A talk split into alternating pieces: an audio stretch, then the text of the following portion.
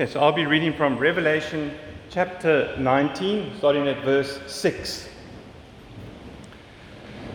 Then I heard what seemed to be the voice of a great multitude, like the roar of many waters and like the sound of mighty peals of thunder, crying out, Hallelujah! For the Lord our God, the Almighty, reigns. Let us rejoice and exult and give him the glory, for the marriage of the Lamb has come, and his bride has made herself ready. It was granted her to clothe herself with fine linen, bright and pure. For the fine linen is the righteous deeds of the saints. And the angel said to me, Write this Blessed are those who are invited to the marriage supper of the Lamb. And he said to me, These are the true words of God. Then I fell down at his feet to worship him. But he said to me, You must not do that. I'm a fellow servant with you, and your brothers you hold to the testimony of Jesus. Worship God. For the testimony of Jesus is the spirit of prophecy. Let's pray. Father, we thank you for this lovely passage of Scripture. And I pray that as it has encouraged me and strengthened me in my walk with you during the week, I pray that it will be the same for all of us here this morning. That we'll be encouraged and be strengthened, that we have a purpose in this life with you as we walk with you. So help us, Father. Help us to, to listen to what your word has to say to our whole being, that we would hear your word and be doers of your word. Thank you for the sacred scriptures. Thank you that these words of scripture are the true words of God. And they are God breathed and they're profitable to teach us, to correct us, to train us in righteousness, so that we all may be adequately equipped to walk in this world with you, to, to run from sin, to put on the full armor of God, and fight the fiery darts of Satan. Help us, Father.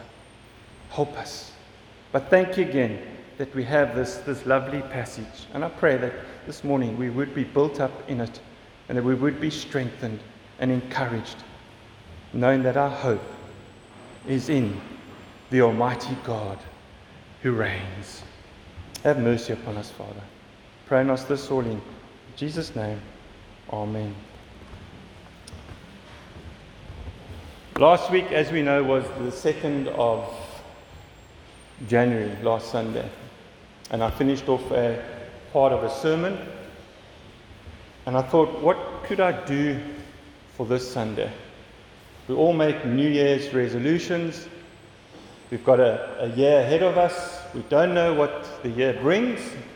I'm not a fortune teller. I'm not a prophet. So I can't tell you what's going to happen to you in your life this year. But as I was reading through the book of Revelation, and I have been reading through it quite intensely through the month of December, this passage encouraged me the most. And I would like to encourage you with this passage this morning so that when you go into 2022, you know that you have a purpose when you walk with God. That there is a goal, that you're working towards something, and that is that invitation to the marriage supper of the Lamb. The Lamb that has risen. When you think of the word Lamb, you think of the cross, the sacrifice, the atonement. Jesus, who died in our place, who shed his blood for forgiveness of sins. So I want to encourage us this morning to, to, to be encouraged by this passage. Someone said this since Revelation is intended for the churches of his present age. The neglect of this book today will leave the church weakened under the assault of the world. And the church is under the assault of the world. They're telling us exactly what we need to teach our kids. They're telling us how we're supposed to marry and who we're supposed to marry. They're telling us who we are in our, in our male and female in our sexuality, we are under assault. And we have such a book that, that can encourage us, that has profound truths and lots of encouragements to help us walk with God in this fallen world. And I, and I give all the glory to one guy, I think it's Philip Ryken. Um, I've got his commentary there, and he's helped me to come to understanding of this book in a really, really encouraging way. In a way that we live in a real world, and it's a dangerous world. And this is what he has to say about the book of Revelation. The goal of Revelation is to bring encouragement to believers of all ages. That God is working out His purposes even in the midst of tragedy, suffering, and apparent satanic domination. And then he goes on to say this as well that one of the main goals of the book, therefore, is to exhort believers to remain faithful to Christ. In spite of present suffering and in spite of the temptation to engage in idolatry represented by compromise with the world system. Because this faithfulness will eventually be rewarded in the heavenly kingdom. Our faithfulness, our obedience to God's word is so important as we walk with God in this world. Well done, my faithful servant. Not well done, my friend. Not well done, my brother. It's the faithfulness that God is looking at that's going on in our lives. And one of the rewards that we're going to be rewarded for in the heavenly kingdom is the invitation to the marriage supper of the Lamb. That should encourage us. That we have something to work towards here on, on, on earth. Doesn't mean that what we work towards now, we, we basically have these point system.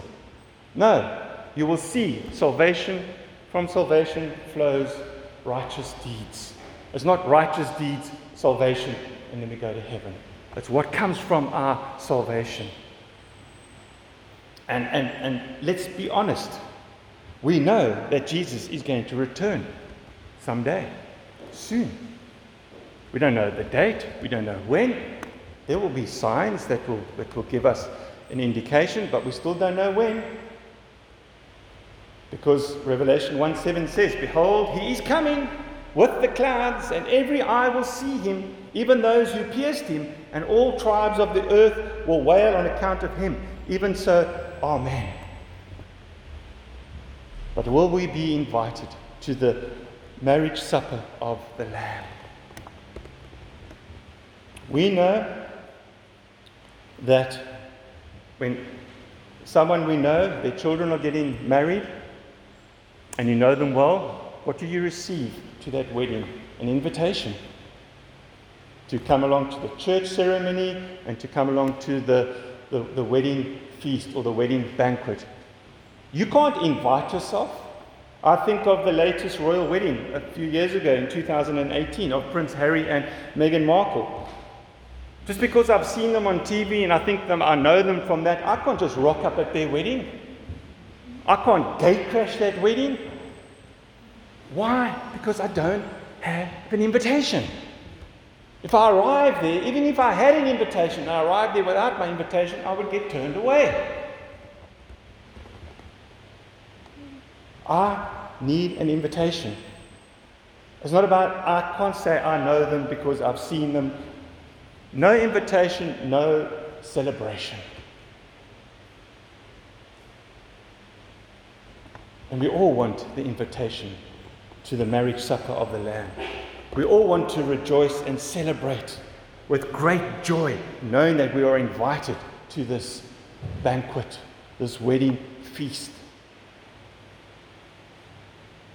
And knowing this should encourage us and give us, give us zeal and, and purpose to live the Christian life, to, to walk humbly, obediently, and faithfully with God in this fallen world to be invited to the marriage supper of the Lamb. But I want to challenge us this morning, like I was challenged, and, and I want to I ask myself the question how do I know if I am invited to the marriage supper of the Lamb? How do we know? And so this morning, we might only get through the first truth But this morning I want to encourage us with two truths from Revelation chapter 19, verses 6 to 10, that lets us know that we are invited to the marriage supper of the Lamb. These two wonderful truths. And when I talk about invited to the marriage supper of the Lamb, I'm talking about entering into the presence of the glory of God and receiving His blessings eternally.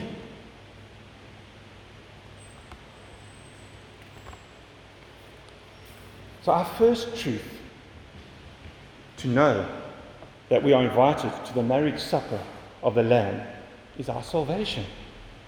And we read that in verse 8. The first part of verse 8 of Revelation chapter 19 reads It was granted her to clothe herself with fine linen, bright and pure. Now, if you back up to verse 7, they, say, Let us rejoice and exult and give him the glory, for the marriage of the Lamb has come, and his bride has made herself ready. Because it was granted her to clothe herself. And we're going to look at that. Granted, given to her to clothe herself. But there's a few things we want to we want to see in this passage. In verse 6, we see that there's a heavenly choir made up of, of, of a great multitude, millions, like the roar of many waters and like the sound of mighty peals of thunder, crying out. There's, some, there's, there's, there's something going on there. There's, there's people rejoicing. There's a heavenly choir crying out, Hallelujah, for the Lord our God. And the Almighty reigns. Verse 7 Let us rejoice and exult and give him the glory. Let us rejoice and exult and give him the glory because the Almighty reigns. We have a window into God's world, heaven. And in heaven, we've seen exactly what's going to happen in the near future. Someone said this about the book of Revelation. Um, the great purpose of Revelation is to provide Christians with a view of history from God's perspective in heaven. And what should encourage us, encourage us is that the Almighty reigns. And He is going to reign when He is finished destroying well, in 17:1 through to chapter 20, verse 15, God destroys the harlot, the beast, the false prophets, and then finally in chapter 20, the dragon. And his reign, he's soon going to be enthroned, actually happens in chapter 21, verse 9. Then came one of the seven angels who had seven bowls full of the seven last plagues and spoke to me, saying, Come, and I will show you the bride, the wife of the Lamb. Once everything is destroyed, that is what follows the marriage supper of the Lamb. The kingdom comes, then comes the wedding. So, what we've seen in chapter 19, if you read verses 1 to 5, you see righteous judgments. And you see them rejoicing about that as well. Says this salvation and glory and power belong to our God, for his judgments are true and just. For he has judged the great prostitute who corrupted the earth with her immorality and has avenged on her the blood of his servants. That's the world that has turned on the church and the world, and they, have they've corrupted the world with immorality, and they've also turned on the Christians, and they've martyred the Christians, the blood of his servants. And they're all going to be judged. Why? Because God judges in righteousness, and his judgments are true and just. And they also sing because of that, because they've been waiting for such a time, and we're waiting for such a time. And we should be encouraged that our God reigns. Because that's what the words, the Lord our God, the Almighty reigns. The Lord our God, the Almighty, highlights the sovereignty of God and the powerfulness of God, the all powerfulness of God. He sits and reigns. And that should encourage us to endure our trials, our sufferings, and our persecutions. Because the Lord Jesus Christ reigns. He is King of kings and Lord of lords. And in Him is hidden all the treasures of wisdom and knowledge. And it's His grace that we use to strengthen ourselves to endure our trials, our sufferings on this earth.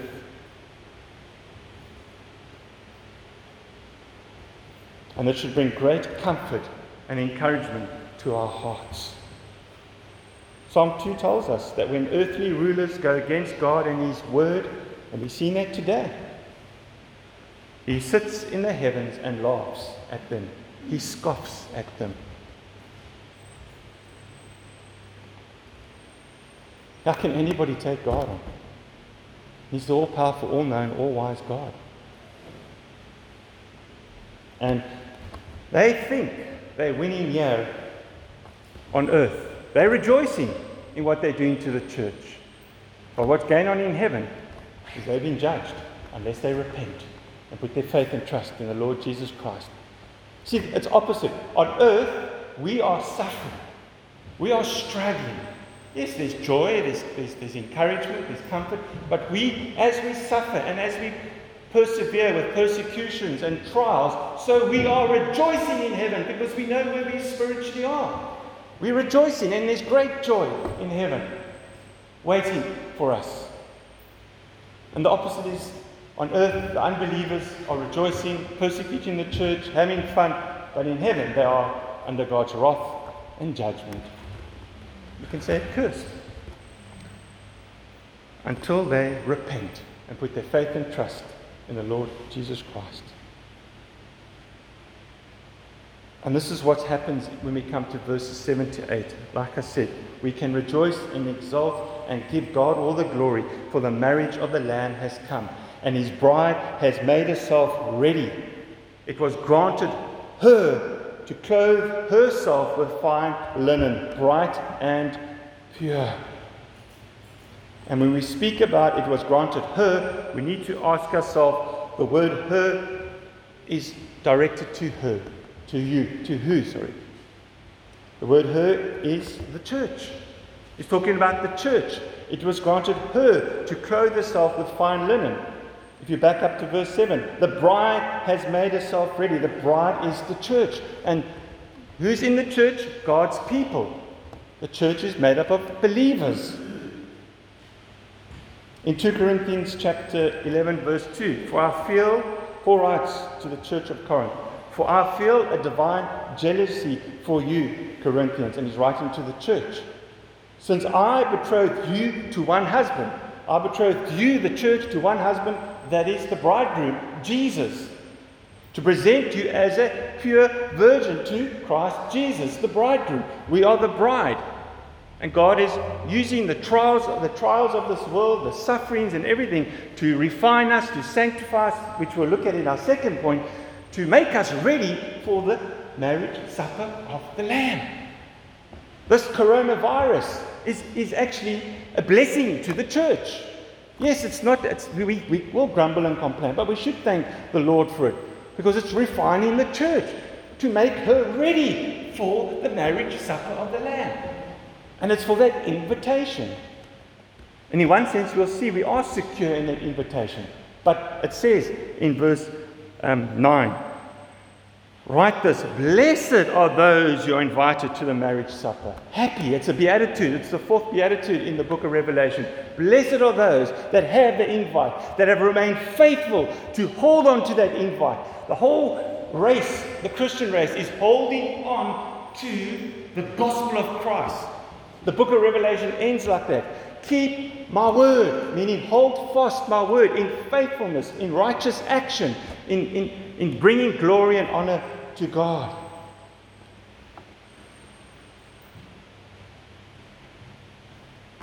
We have a great Lord and Savior, Jesus Christ. And there on the cross, He suffered, He died to forgive our sins, to bring us to our Father. So we one day can be betrothed to Him, the bride, for the bridegroom.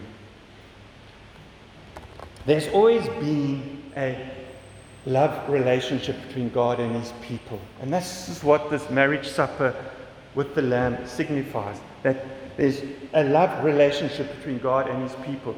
There was a love relationship between God and Israel as a marriage as well. God told Israel in Hosea chapter 2, verses 19 to 20, And I will betroth you to me forever. I will betroth you to me in righteousness and in justice, in steadfast love and in mercy, and I will betroth you to me in faithfulness. Again, faithfulness. Did Israel remain faithful to the end? No. There is a new Israelite, a new Israel, Jesus Christ. And Israel is still saved through Jesus. Like we are saved through Jesus into one body, the church, one new man. Colossians chapter 2 talks about that. There's one new man. He's broken down all barriers through Christ Jesus.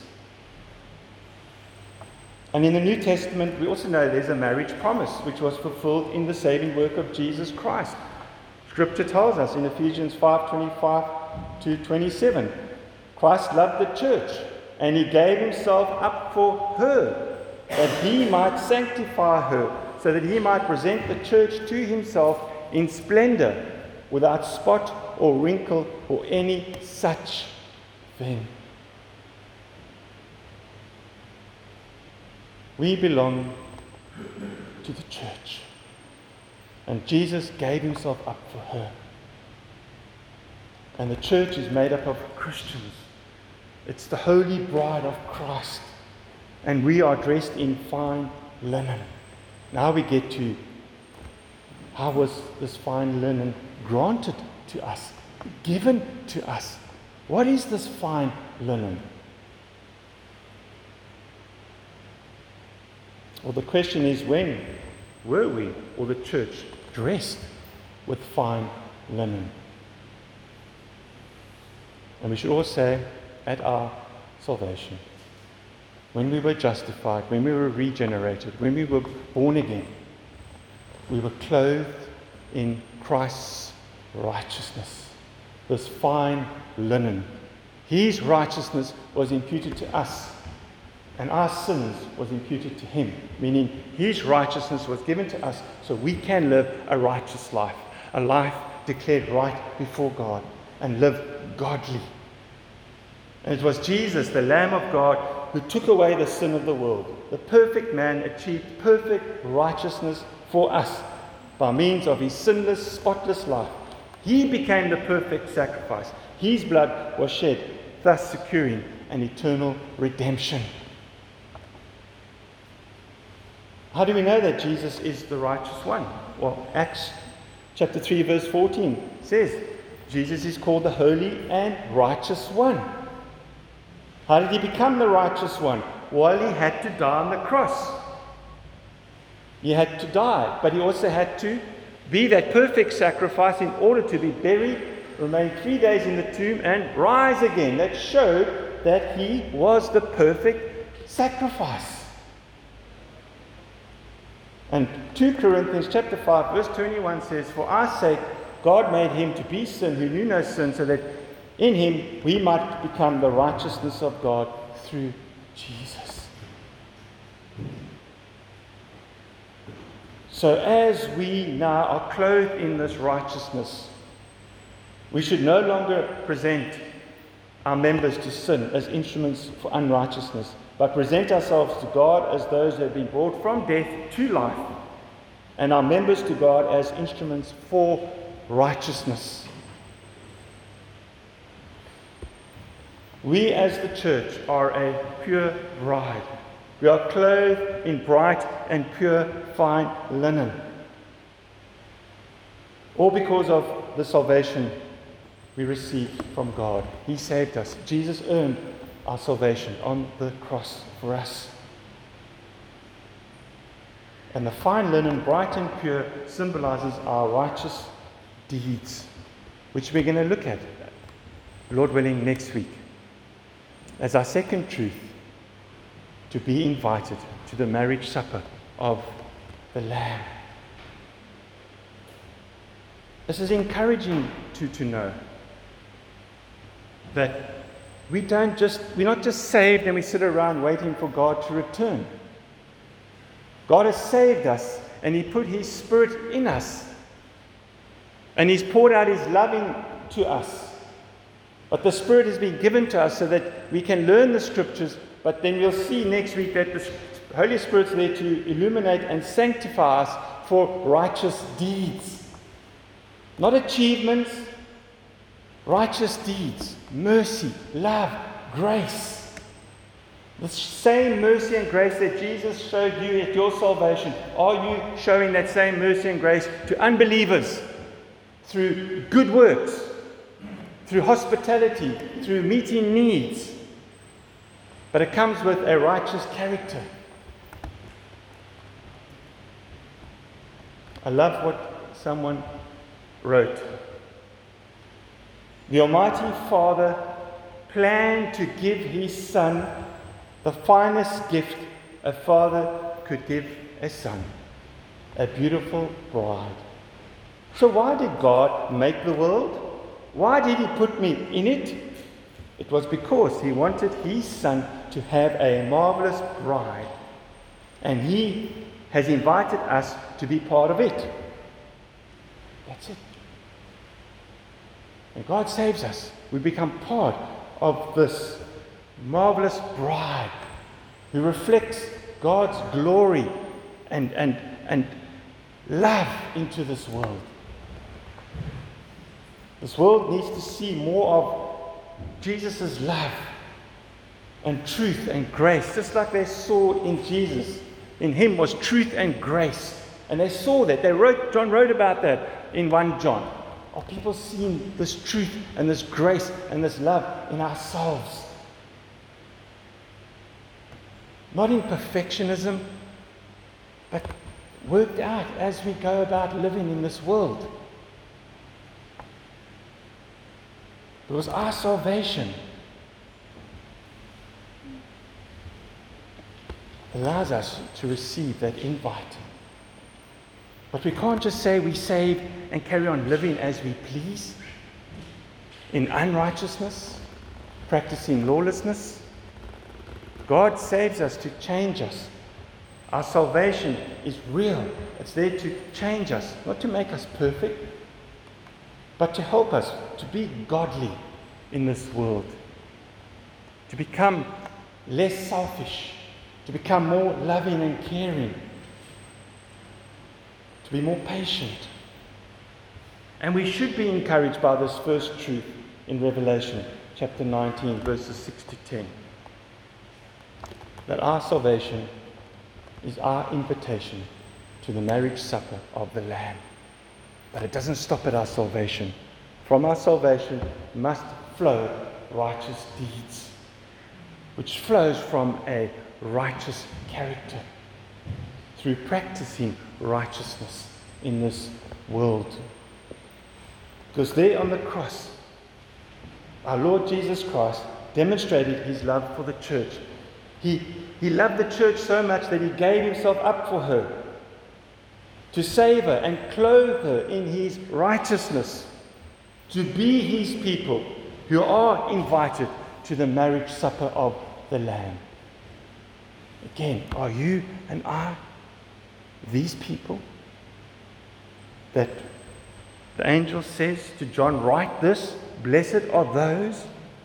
Are you part of those who are invited to the marriage supper of the Lamb? And he said to me, These are the true words of God. This is not a fairy tale. The Lamb sits on the throne and he conquers all around him. Through that double edged sword, through, that, through his mouth, the words. So let us be part of God's plan and purpose.